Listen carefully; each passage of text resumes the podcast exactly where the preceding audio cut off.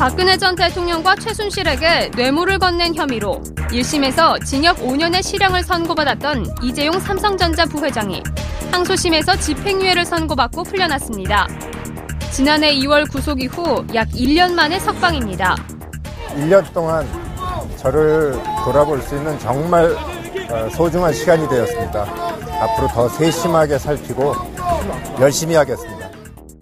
항소심 재판부는 전형적인 정경유착이라는 1심 판결을 뒤집으면서 대부분 혐의를 무죄로 판단했습니다.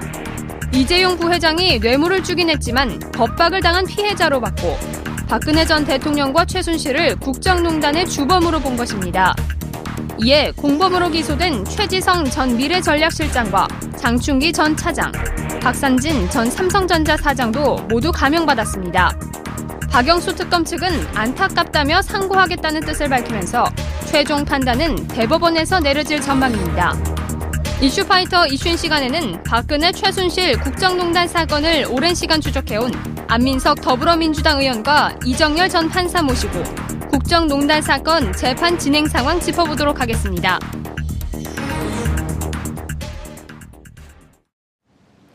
이재용 삼성전자 부회장이 구속 수감 353일 만에 석방이 됐습니다. 징역 5년의 원심을 깨고 징역 2년 6월에 집행유예 4년 선고를 받았는데요. 유전무죄, 무전유죄 비판이 나오는 가운데 특검은 어, 즉각 반발했습니다. 오늘 두 분의 전문가 모시고 이번 재판의 문제점을 하나하나 짚어보겠습니다. 수도권 내리사선 안민석 더불어민주당 의원님 나오셨습니다. 어서 오십시오. 네, 반갑습니다. 네. 제가 이 스튜디오에서 의원 처음 봬요. 우정 출연 나왔습니다. 아, 이슈파이터 띄우려고. 제가 워낙 평소에 좋아해서 네. 사실은 좀 더 일찍 나왔어야 되는데 그러니까요. 예, 너무 늦게 뭐 나오신 거 아닙니까? 또 최순실 독일 돈 찾으러 또 최근에도 갔다 그러니까요. 오고 예. 그래서 좀 네. 늦었습니다. 네. 죄송합니다. 네, 잘못했습니다. 네. 아니 왜 그러세요? 음. 그 시청자 여러분들께서 오해하실 것 같아요. 수도권 내리사선인데. 제가 꿈쩍 못하잖아요. 아니 왜 그러세요? 음. 네, 아, 수도권 내리사선과 같은 자리에 앉으신 아, 이정열 전 부장판사님 모셨습니다. 어서 오십시오. 안녕하십니까. 네, 아침에 얘기를 다 못하셨다고요. 뉴스공장에 출연했는데 다 얘기를 못해가지고 이슈파이트에 꼭 나와야 되겠다. 다라기보다는 전혀 못했습니다. 그래서 딴 얘기만 했죠. 예. 예. 그래서 오늘 뉴스공장의 청자 여러분들께서 상당히 좀, 예. 좀 괜찮습니다. 하지 않으셨을까. 예. 요 시간대에 제가 뉴스공장 시... 거기를 한 그러니까요. 1년 6개월 정도 고정, 고정 출연하고요. 네. 어 그래서 그쪽 그 스탭들을 제가 잘 알죠. 네. 근데 오늘 이슈파이트 스탭들하고 좀 전에 이야기 나도 보니까 네. 사람들의 결이 네. 이슈파이트가 훨씬 좋아요. 스탭들이 그쵸? 훨씬 더 수준도 높고 아. 교양미도 넘치고 의원님 내일 아침에 뉴스공장 나가시잖아요. 내일 아침 뉴스공장 나가서는 내일 아침에 네. 뉴스공장 나가서는 이슈파이트 가봤더니 네. 뉴스공장이 네. 훨씬 더 품격 있고 네. 사람들 질들이 좋더라 그렇게 또 이야기하면은 네. 또 그렇게 다 빠져나가는 또 이게 너무 그때그때 다른 거 아닙니까? 네, 이게 네. 좀그 원칙을 고수하면서 판단을 좀 예, 지켜가시죠. 이슈파이터가 더 네. 나은 걸로. 예. 아무튼 오늘 이 순간은 제가 그렇게 이야기하겠습니다. 알겠습니다. 시청자 여러분. 자, 오랜만에 안민석 의원님 이슈파이터, 아니죠. 처음 출연해 주셨는데요. 문자로 응원 메시지 많이 보내주시고요. 그리고 TBS 앱으로도 다양한 질문 보내주시면 좋겠습니다.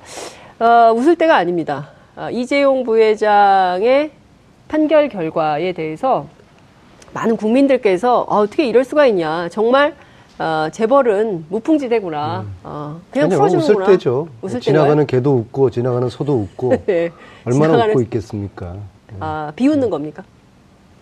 뭐 개나 소나 돼지도 웃, 웃고 있겠죠. 대한민국의 공정과 정의가 완전히 무너진 판결 아닙니까? 네, 대한민국의 공정과 정의가 완전히 무너진 판결이다. 네. 그래서 이정열 판사님께서는 쓰레기 같은 판결이다 이렇게 말씀하신 건가요? 쓰레기 같다기보다 쓰레기죠, 그냥. 쓰레기다. 네. 음... 어, 참 의원님께서도 말씀하셨지만 네. 이게 분노나 화가 치밀다가 네. 어느 임계점을 넘어서면 네. 그냥 웃음밖에 안 나오고 허탈해지지 않습니까? 네. 그런 상황이 돼버린 거예요. 기업하는 사람이 네. 대가 없이 돈을 줬다? 이게 지나가는 음. 개도 웃고 소가 웃을 노릇이죠. 음. 지나가는 사람이 대가 없이 그냥 뇌물을 줬다. 기업하는 사람이. 기업하는 사람이 음. 이게 있을 수 있는 거냐. 네. 그 문제의식에서 오늘 인터뷰를 좀 시작을 해보겠습니다. 어제 이재용 부회장의 집으로 기자들이 많이 취재를 갔어요. 그러니까 깜깜했는데 뭐 화분, 뭐 무슨 케이크 같은 거, 막 선물이 집으로 엄청 들어가더라고요. 그 축하한다는 메시지가 계속 전달이 되고 있는 거고 실제 정치권에서도 또 보수 언론도 뭐 당연한 것으로 이렇게 해석들을 하고 있어요. 그건 어떻게 보세요? 그 사이에 저는 에, 저희 정치인들 중에서 여야 상관없이 네. 예, 삼성하고 소위 말해서 어, 때가 묻어 있는 엮여 있는 음. 어, 그런 정치인들이 저는 뭐 상당히 많을 거라고 봅니다. 왜냐하면 기본적으로 삼성이라는 조직은 네. 에, 권력을 관리를 해왔거든요. 그것은 어제 오늘이 아니라 굉장히 오래되었습니다. 네. 그것은 음, 여든 야든 할 것 없이 네. 삼성으로부터 관리당에 온 예. 권력을 가지고 있는 국회의원들도 있을 것이고요. 네. 어, 저는 뭐 99% 단언그 말씀드리건데 이거는 여야 가리지 않고 삼성은 해왔을 거라 봅니다. 왜냐하면 삼성 입장에서는 어, 여당은 여당대로 관리의 필요성이 있고 네. 또 야당은 야당대로 나름대로 그런 또 필요를 느낄 테니까는요. 네. 지금 또 여야가 바뀌지 않았습니까? 음. 그래서 지난 오랜 기간 동안에 삼성하고 관계를 맺어온 음, 여야 정치인들의 입장에서도 어, 알게 모르게 네. 이걸 긍정적으로 또 어, 표현하는 네. 그런 분들도 제가 국회에서 좀 전에 만났고요. 아. 또 실제적으로 속으로 또 그렇게 생각하고 계시는 그런 분들도 있을 거라고 봅니다. 저는 단지 제가 여의도에 있기 때문에 네. 국회의원들이 한정해서 이야기를 저는 이제 드리는 겁니다. 여든 야든 관계없이 삼성이 관리해오는 정치인들이 있을 것이다. 국회의원들. 있을 것이다가 아니, 아니죠. 있다. 있죠. 그리고 그것은 사람을 봐가면서 가려가면서 관리하죠. 가령 저 같은 국회의원한테는 제가 사, 사선하면서 네. 삼성한테 제가 차 한 잔 얻어 마신 적이 없거든요. 네. 저 같은 사람들은 뭐 맞아 통하지도 않을 것이고 네. 그리고 어. 뭐 제가 뭐, 뭐 만나 주기, 주지도 않죠. 그러니까 저 같은 사람들은 때로는 섭섭하기도 하죠. 네. 왜 나한테는 왜 삼성이 음.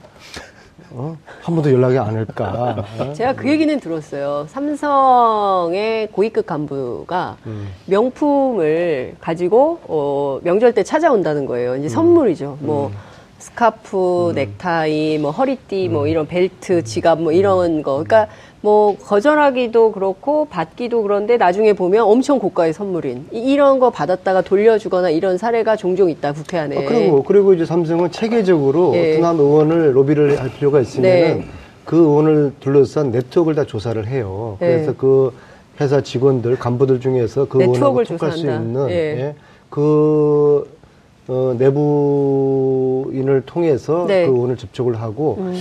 도저히 이거 뭐 어, 피할 수 없는 네. 그런 관계에 있는 음. 그런 살다 보면 그렇게 있잖아요, 그죠? 네. 가령 예를 들어 가지고 제 친구가 삼성 어, 음. 직원이 그 임원이 있는데 네. 이 친구가 선의로 저한테 해마다 후원을 음. 몇 백만 원씩 해줬단 말이에요. 네. 뭐 그런 친구도 없어요. 예. 그런 친구도 없는데 어 그런 친구를 파악을 해내는 거죠. 음. 그래서 저한테 로비할 필요가 있으면 저한테 로비를 이제 하는 것이죠. 그래서 네. 굉장히 아주 체계적이고 조직적으로 이제 한단 말입니다. 참. 작년에 제가 최순실 국정감사 하면서 네. 아주 황당한 일을 당했어요. 음. 예, 제가 뭐 이름은 밝힐 수가 없지만은 네. 우리 청문위원들 내에서 삼성을 보호하려는 그러한 청문위원이 있었어요. 예. 여당 그때 당시에 어, 여당 당은 야당. 제가 이야기 말씀 못 드리고 왜요? 말씀하세요. 그래서 여당 아닙니까? 어, 저는 네. 저는 이거 안 된다라고 했는데 네. 어, 그분이 저한테 하는 이야기가 저는 사실 뭐 삼성하고 일가친척 한 명 삼성 직원이 없어요. 네. 그분이 저를 오히려 공격을 하는 게 안, 안 의원이 삼성하고 관련돼 있어가지고 이 사람을 문제 삼는 거 아니냐. 네. 응? 음. 다 알고 있다. 음. 정말 황당한 제가 공격을 받은 적이 있어요. 저는 이... 그분을 의심합니다. 그분이 누군지는 저도 정동원식 논법처럼 네. 요양원 가면 말씀하시려고요? 그럼 그러니까 이런 돼요. 식으로 제가 말씀드리는 게 이런 식으로 빨리 얘기하세요. 여야 상관없이 넘나들면서 삼성에 네. 아주 조직지구 체계적인 그런 로비들이 말씀하신 맥락을 좀 들어보면 이게 지금 민주당 안에 있는 분이 아닌가라는 생각을 하게 만드셨어요. 그거는 상상에 맡기겠습니다. 상상에 맡긴다. 네. 그럼 막 자유롭게 상상하게 됩니다. 아, 삼성의 그런 로비력은 네. 상상을 초월한다. 아. 그렇게 그냥 그 말씀을 드 리려고 하는 겁니다. 그리고 제가 청문회 할 때도 네. 그러한 어처구니 없는 일을 당했다. 아. 네. 아마 자유한국당에서 이런 일을 당했으면 분명히 누군지 얘기를 하셨을 텐데 그게 아니기 때문에 지금 말씀을 못 하시는 거 아닌가라고 시청자 여러분들께서 판단하지 않을까 싶고 요양원 가시기 전에 이제라도 빨리 누군지 말씀을 하시는 게 좋겠다는 생각이 좀 들고요. 어, 제가 약간 시간을 좀 고민하실 시간을 좀 드리면서 자 이정열 판사님께 여쭤보겠습니다. 그러면 법원은 삼성이 로비를 안 할까? 라는 의문을 갖게 돼요. 사실 이런 부분에 대해서 답변을 드리기가 뭐한 게 네. 제가 경험이 있으면 네. 그러면은 아 그런 게 있, 있습니다라고 네. 말씀드릴 텐데 저도 경험이 없고 주위에서 그런 아무도 로비를 들어, 안 해. 들어본 적이 없어서 네. 그래서 있을 거는 같은데 네. 뭐 제가 목격하거나 음. 들어보거나 하는 게 네. 없거든요. 그러니까 음. 좀그 부분 말씀드리기가 저는 음. 곤란한 게 아니라 잘 모릅니다, 진짜. 이번이 집행유예 네. 판결을 네. 예, 박주민 의원과 유시민 작가가 미리 예언. 예측을 예. 했다고 그러잖아요. 예. 어, 저는 사실 이미 1년 전에 네. 작년 3월에 이런 사태를 우려를 했고 네. 어, 이러한 사태에 대한 그 음. 가능성을 음. 네. 제가 그 예견을 했었더랬어요. 네. 어, 정확하게 3월 20일인데요. 네. 3월 20일 제가 뉴스공장도 여기 같은 교통방송이니까 이야기도 네. 되죠. 예. 3월 20일 날, 어, 3월 20일이 목요일 아침입니다. 네. 뉴스공장에 와서 제가 이렇게 이야기를 합니다. 어, 이재용의 재판을 맡고 있는 주심 판사가 음. 그 판사에 대해서 알아봤더니 네. 최순실 후견인의 사위이다. 사위더라. 네. 제가 이걸 어떻게 알았냐면요. 독일 가가지고 네. 최순실을 80년대 도와준 사람을 쭉 추적을 해봤더니 네. 윤모라는 전 그 제독 한인 회장이 있어요. 예. 그런 나이가 70이 됐는데요. 예. 그분을 몇 차례 만나면서 음흠. 그분이 독일 온 최순실을 만나게 된 게 한국에 있는 임모 교수가 도와주라고 해서 네. 도와주게 됐다는 거예요. 예. 그래서 제가 한국 돌아와서 이게 작년 3월 어, 10일경의 이야기입니다. 그주 예. 이야기인데요. 예. 한국 돌아와서 임모 교수가 누군지를 쭉 추적을 했더니 음. 사위가 네. 사위가 이재용 재판을 맡고 있더라고요. 음. 그래서 이영훈 부장 판사죠. 뭐 제가 뭐 이러면 그러는 좀 그럽니다만은 예. 그래서 어 제가 이 3월 20일 날 뉴스공장 이야기할 때까지 몇 며칠을 제가 고민하고 망설였어요. 왜냐하면은 한 정치인으로서 이재용을 지키려는 이런 업무가 있었다 그러면은 네. 이 업무를 분쇄하는 네. 한 정치인의 시도가 네. 삼성과 싸우는 게 이게 얼마나 무모하고 위험한 일인가에 대한 두려움이 있어서 음. 며칠 동안 고민 끝에 아 그런데 이 진실은 알려야 되겠다 왜냐하면은 네. 이재용이가 만약에 어 이게 뇌물건이 무죄가 되면은 네. 박근혜도 무죄가 되는 거고 음. 최순실도 이게 무죄가 되는 네. 거거든요 그래서 이거는 어마어마한 그 일이고 국정농단 재판의 핵심이거든요 음. 이 핵심의 판사가 네. 최순실 후견인의 사위다. 네. 이게 과연 우연의 일치겠는가. 음. 그래서 제가 고심 끝에 네.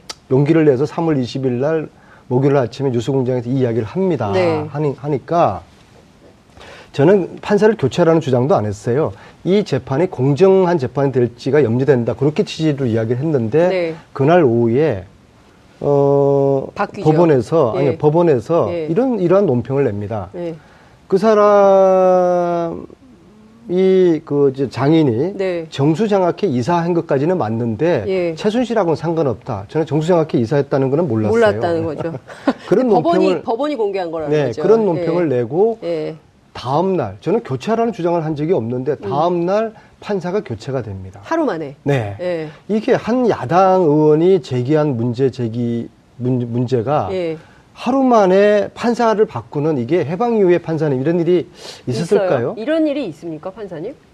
뭐 사실 많이는 있습니다. 많이 있어요? 예, 많이. 어. 그러니까 아, 많이, 물론 이제 아니 그러니까 문제 이해관계가 충돌될 때 바꾼다는 거잖아요. 바꾸죠. 그러면 예. 그 지금 그, 그 뉴스공장에서 말씀하셨던 이 이영훈 부장판사가 그것은 맞다는 거 아니에요? 그러면 최순실 후견인의 사위가 맞다는 예. 거 아니에요? 야당 의원이 주장한 게 하루 만에 그러니까. 받아들여가지고 네. 그런 경우는 저는 못 봤는데. 예. 예. 근데 이제 더 제가 무서웠던 것은 놀라웠던 네. 아, 것은 말씀 죄송한데 예. 사실 의원님께서 큰 일을 하셨던 게 예. 의원님께서 문제 제기를 안 하셨으면 몰랐을 겁니다. 아 그렇죠. 그게 그러니까 저도 예. 이 진실을 저만 말 안 했으면 묻어가는 거고 음. 그분이 계속 1심 판결을 내렸을 거라고 저는 네. 보거든요. 그래서 저도 고민 끝에 이야기를 했고 판사가 바뀌었는데 네. 정말 제가 이해가 안 되고 야 이게 삼성의 힘이구나 느꼈던 음. 게이 엄청난 일에 대한 보도가 한 건도 안 나옵니다. 왜 그 판사가 처음에 됐는지, 예. 그 다음에 안민석 의원의 주장으로 하루 만에 왜 다른 판사로 바뀌었는지에 음. 대한 기자들이 언론사에서 궁금할 거 아니에요. 네. 취재가 들어가야 되고 네. 보도가 됐을 텐데 여기에 대해서 단 한 건, 어. 단한 건의 보도가 없어요. 아니 그런 보도는 있어요. 하루 만에 이용훈 부장판사에서 지금 문제가 되고 있는 정영식 부장판사로 바뀌었다. 그렇죠. 그 팩트는 나와요. 했죠. 네, 그 팩트는, 팩트는 했, 보도가 나왔어요. 보도가 됐는데 네.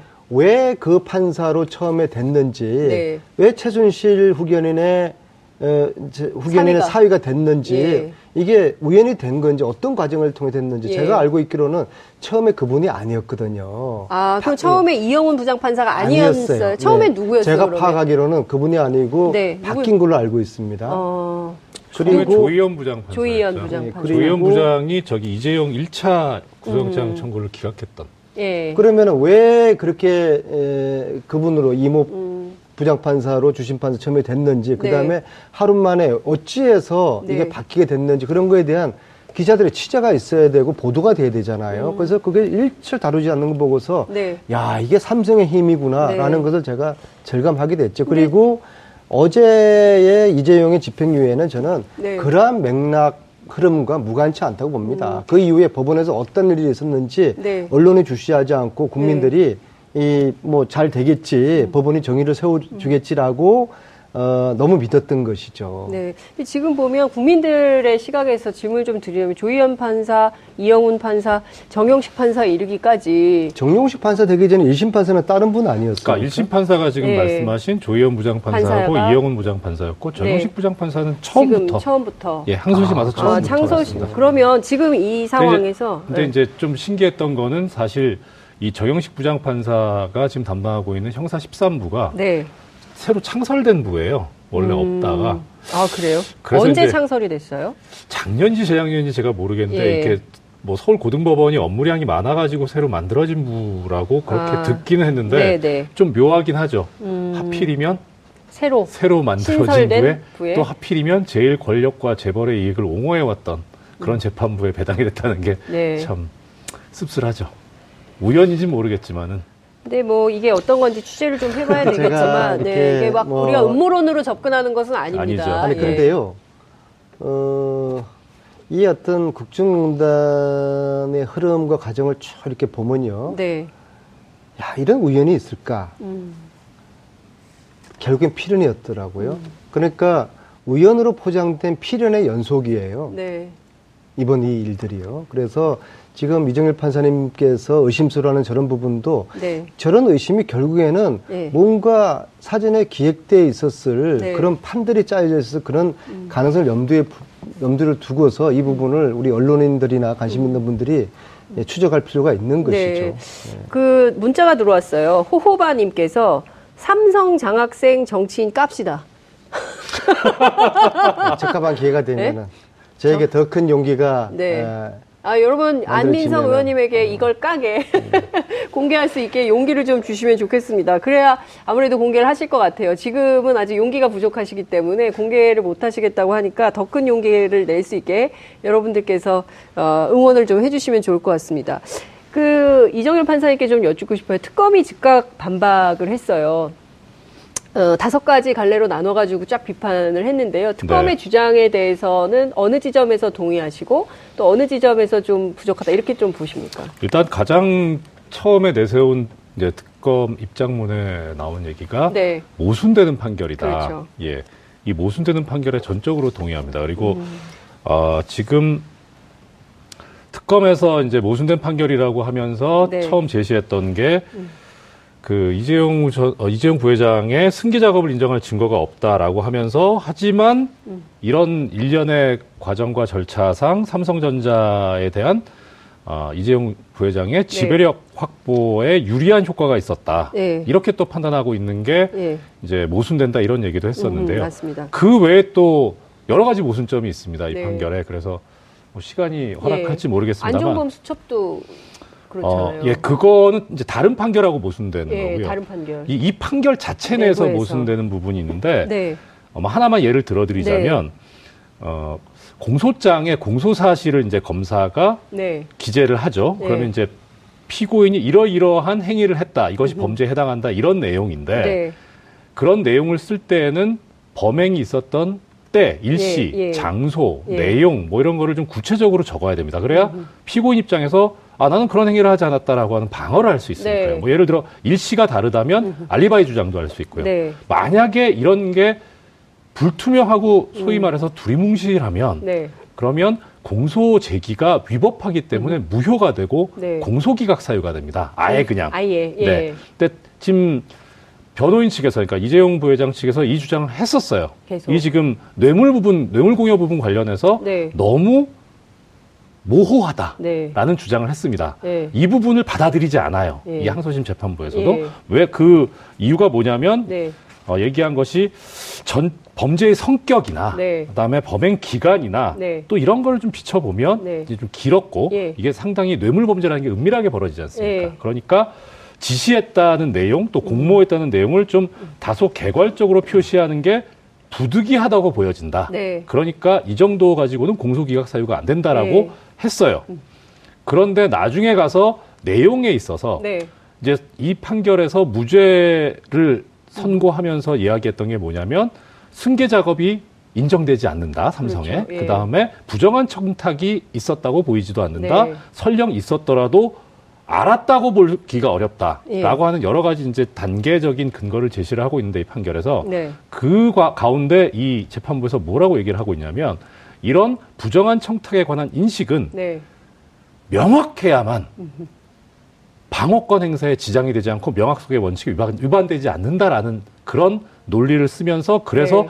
명확하게 지금 검사가 특검에서 주장도 못하고 있고 증거도 없기 때문에 음. 부정한 청탁이 있었다고 인정하기 어렵다 이렇게 나오거든요. 그러니까 지금 내용을 보면 네. 그러니까 뇌물의 경우에도 이런 거예요. 그러니까 정당한 사내 절차를 거친 어, 회사 자금을 뇌물로 주었기 때문에 문제가 없다라는 식으로 또 보기도 했고요. 또 하나는 어, 이재용 부회장이 이 뇌물을 주어서 얻은 이익이 없다. 오히려 피해자다. 이런 피해자 논리를 주장을 하고 있어요. 그러니까 두 가지에 대해서 국민들이 신문을 보면서 이게 말이 되나? 아, 삼성은 그 회사 자금으로 주는 뇌물은 합법인가 보다.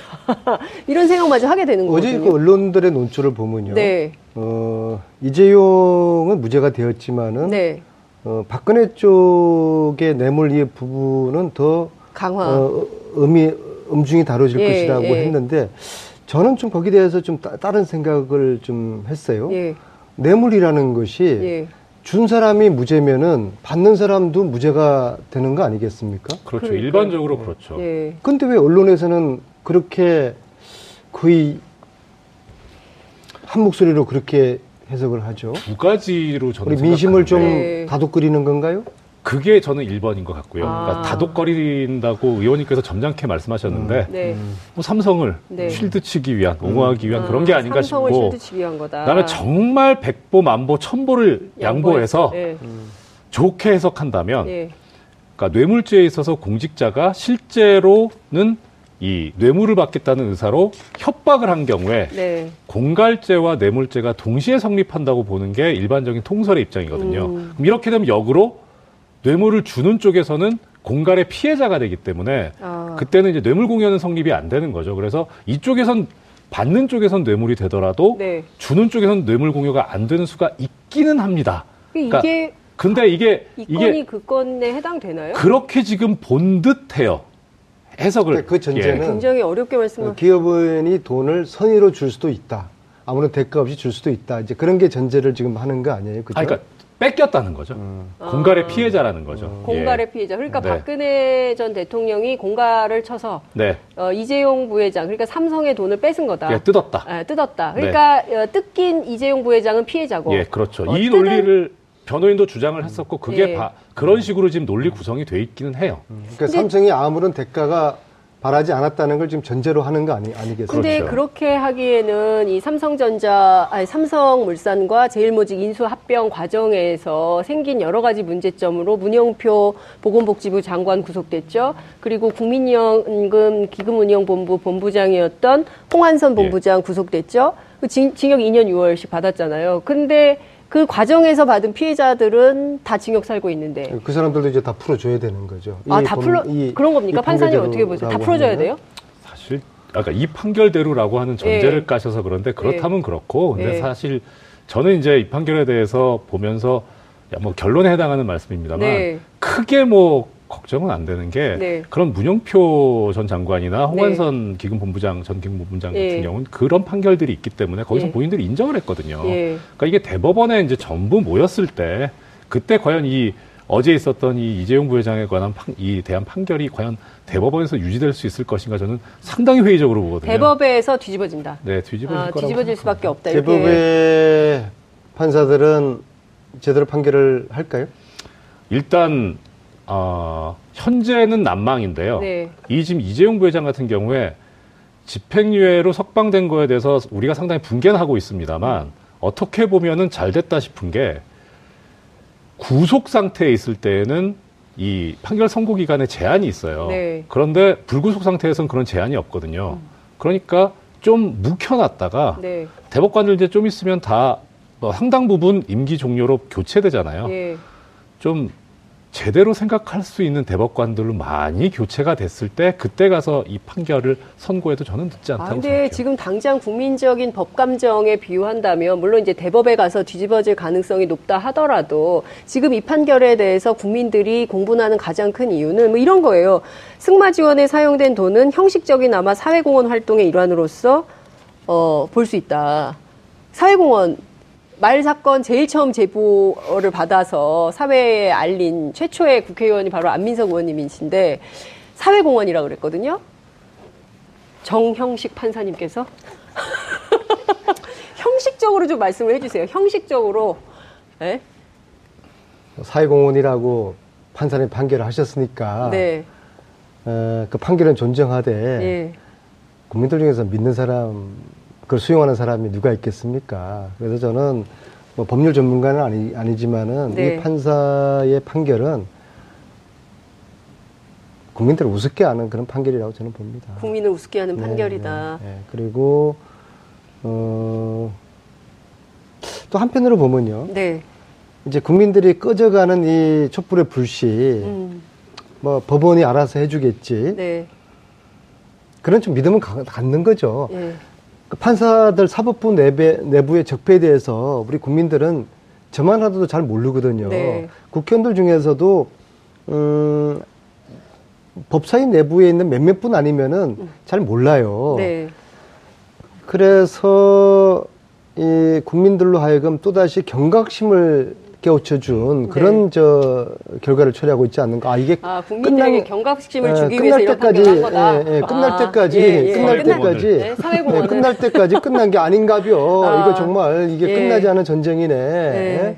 다시 다시 한번 정신 바짝 차리고 예, 국민들이 예. 눈을 부릅뜨고 아, 봐야 되겠네. 국민들이 또 한번 촛불을 그런 이제 경각심을 이런. 좀 국민들은 모두 모두 예. 어야 정말 이거 음. 어, 촛불 들고 다시 한번 나가야 되는 거 아니야? 네. 그런 다 심정일 거예요. 네. 어, 근데 이제 날씨가 너무 추우니까, 어, 아무튼 국민들 가슴에 또다시 네. 분노의 예. 촛불이 타오르고 예. 있는 그런 결과를 초래한 판결이라고 봅니다. 그러니까 저는 다른 거 다 떠나서 재산 국외 도피 혐의도 무죄의 판결을 내렸거든요. 그리고 그 내부 품위 과정을 거쳐서 지출한 비자금으로 준 뇌물만 아니면 괜찮다는 식의 판결이다. 이제 이런 비평이 나오고 있기도 하고요. 이 정치 권력하고 뒷거래를 한 문어발식 사업 확장에 해당하는 전형적인 정경 유착도 대상이 아니다. 그래서 어떤 언론은 그 정경 유착에서 벗어났다, 이재용이 해방됐다, 뭐 이런 식의 예, 보도를 하기도 했는데, 그러니까 네, 이런 네. 예, 어디요? 조선일보. 아 조선일보인가요? 네. 예, 어쨌든 이런 식의 보도를 하고 있는 것에 대해서 또 짚어봐야 될 것 같습니다. 그러니까 그 언론사들은 즐겁지 않을까요? 이제 이재용 부회장이 나와서 네. 광고 집행이 될 거 아닙니까? 얼마나 즐겁겠어요. 광고 집행이 되면 월급이 오릅니까? 그건 모르겠는데 모르겠죠. 하여튼 경영난이 풀리겠죠. 이 사건에서 제가 하나 뭐 네. 따로 하나 말씀드리고 싶은 부분이 네. 일단 이것은 지금 현재 항소심 판결문이 나온 상태는 아닙니다. 그래서 음. 판결문을 좀 봤, 보고 말씀드리면 더 나을 것은 같은데 네. 결론을 놓고 봤을 때 네. 지금 이 사건에서 형이 확 줄어든 이유 중에 하나가 네. 그 아까 의원님 이제 예전부터 제기하셨던 승마 음. 관련해서 말 네. 말의 소유권이 누구한테 있느냐 이게 그렇죠. 또 하나의 쟁점이었거든요. 예. 말의 소유권이 최순실 정유라에게 어. 있다면 네. 이건 뇌물이 되는 건데 네. 그런데 지금 이번 재판부에서 뭐라고 봤냐면 네. 말의 소유권은 넘어가진 않았다. 네. 그러니까 무상으로 사용한 사용이익 이게 뇌물에 해당한다라고 봤거든요. 무상으로 그러니까 그, 그 말은 삼성 거라는 거예요? 그렇죠. 네. 그러니까 지금 여기서 이제 그러면은 과연 정말 이 소유권이 어디에 넘어갔느냐라고 네. 누구한테 있느냐 관련해서 1심 판결에 보면 상당히 네. 좀 재미있는 부분이 하나 있습니다. 예. 뭐가 있었냐면 네. 1심 재판 과정에서 예. 그러니까 작년 5월 24일 날 삼성 측에서 문서를 하나 제출합니다 법원에 음. 뭐냐면은 어, 매매 계약이 해제됐다는 해제 예, 합의서인데 네. 이게 뭔 내용이냐면 삼성하고 마주 사이에 네. 매매 계약을 깬다는 거예요. 어... 그러니까 이게 무슨 뜻이냐면 뭐예요? 삼성 입장에서는 자 우리가 네. 소유권자니까 이 계약을 깰 수 있는 거 아니냐. 아하. 만약에 최순실 정유라한테 소유권이 넘어갔다면 네. 그러면 매, 계약을 깨는 권한도 그쪽에 있기 때문에 네. 그러니까 우리가 지금 이 합의서를 낸다는 것 자체가 네. 저쪽 말을 사고 팔고 했던 거기서도 네. 삼성 쪽을 소유자로 생각하고 있는 거다. 그러니 뇌물이 아니다라는 주장을 합니다. 근데 거기에 대해서 1심 판결에 뭐라고 나오냐면 네. 다 좋은데 네. 다 좋은데 첫째는 이 합의서에 네. 이 이재용 부회장 사건에서 법적으로 문제되는 부분들에 관한 조항들이 하나하나 다 나와요. 음... 그리고 이게 이제 당연히 재판 과정에서 작성된 문서잖아요. 네, 네. 그러니까 어떻게 예. 이쪽은 그렇다 치고 네. 저쪽 독일 측에서 이 재판에서 문제가 되는 걸 어떻게 다 알고 이렇게 합의를 했느냐.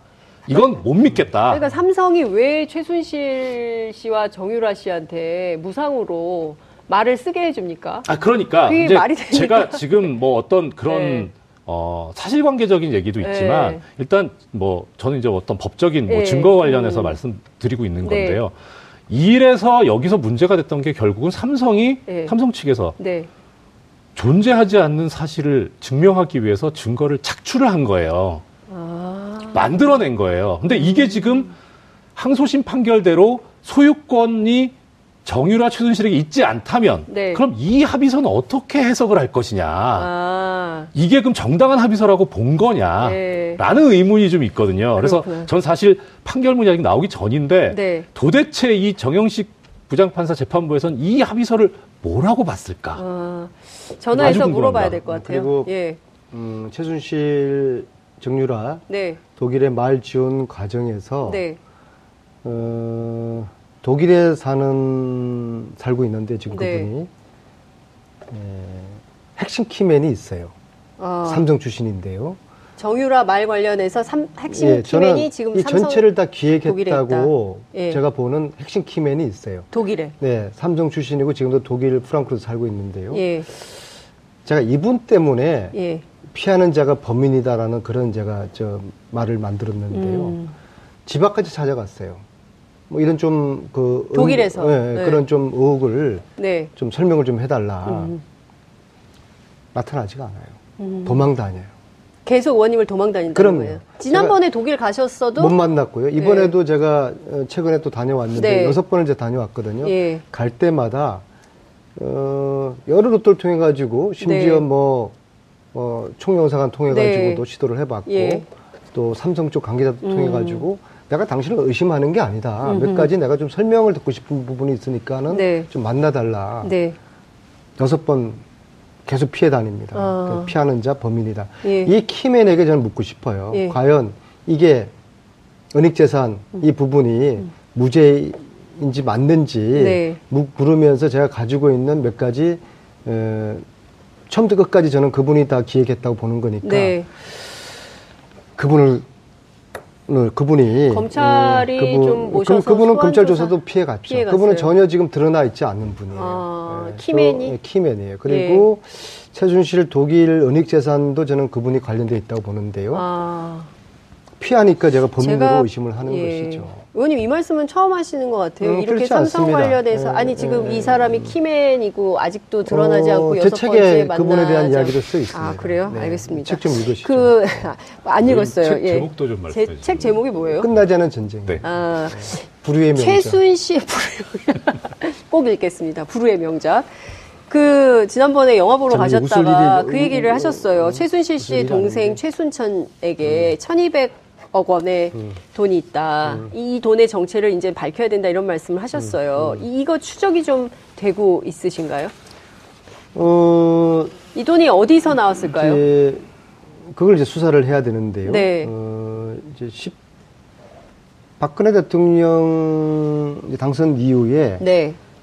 최순실 여동생이 하고 있는 회사로 네덜란드에서 1200억이 들어옵니다. 1200억이. 1200억 원? 예, 예.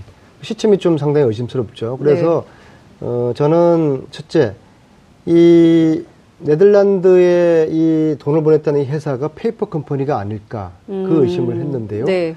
이번에 그것이 페이퍼 컴퍼니라는 걸 이제 확인을 했습니다. 어. 자본금이 네. 딱 얼마예요? 125원. 125원? 네. 억이 아니라요. 음. 어. 그 회사를 만들어 놓고서. 네.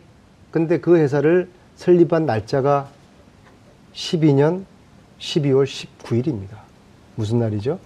대선 대통령 선거가 있는 날. 당선된 네. 날이네요. 그날 페이퍼 컴퍼니를 만들어서 그 예. 회사를 통해 가지고 예. 보름 후에 돈을 쏩니다. 어... 1,200억 원을. 네. 예. 그, 어, 1,200억은 두 차례 들어 들어오죠. 예. 첫 번째는 13년 1월달에 들어오고요. 예. 자, 그러면 아니 1,200억 원을 두 번으로 나눠서 얼마씩 네. 가는 건가요? 어, 13, 14년도에 네. 그 금액은 제가 정확하게 아, 모르겠어요. 예. 어쨌든 두 차례에 걸쳐서 1,200억 원이 갔다. 네. 그러면 과연 12월 15, 19일 날 그 회사를 설립한 게 네. 이게 우연히 있을까? 음. 그리고 125원 네. 달러도 아니고요. 125원. 125원을 네. 누가 왜 보냈을까? 예. 자본금으로. 네.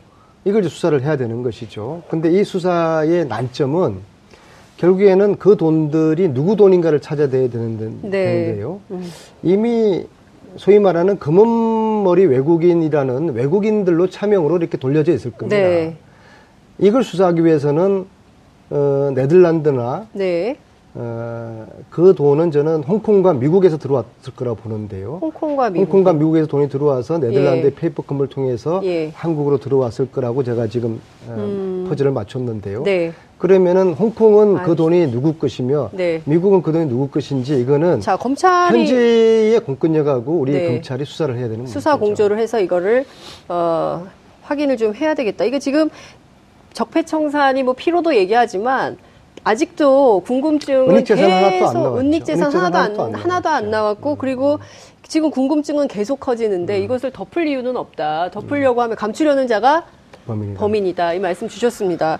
어찌됐든 이 네덜란드 페이퍼 컴퍼니와 관련해서는 검찰에 수사 의뢰는 하셨어요? 어, 지금 우리 쪽에서 음. 어, 네. 네. 이번 주부터 네. 이 관련 그 네. 수사팀이 대금에서 새로 생겼어요. 네. 알겠습니다. 아, 이 얘기 더 들어야 될 것 같아서 한 번 더 모셔야 될 것 같습니다. 오늘은 여기까지 말씀을 드려야 될 것 같습니다. 고맙습니다. 고맙습니다. 이슈파이터 오늘 순서 여기서 마무리하겠습니다. 시청해주신 여러분 대단히 감사합니다. 고맙습니다.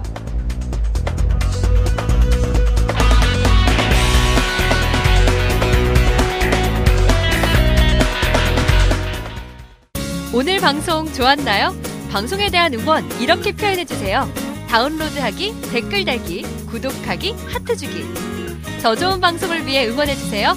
다운로드하기, 댓글 달기, 구독하기, 하트 주기. 기억하셨죠?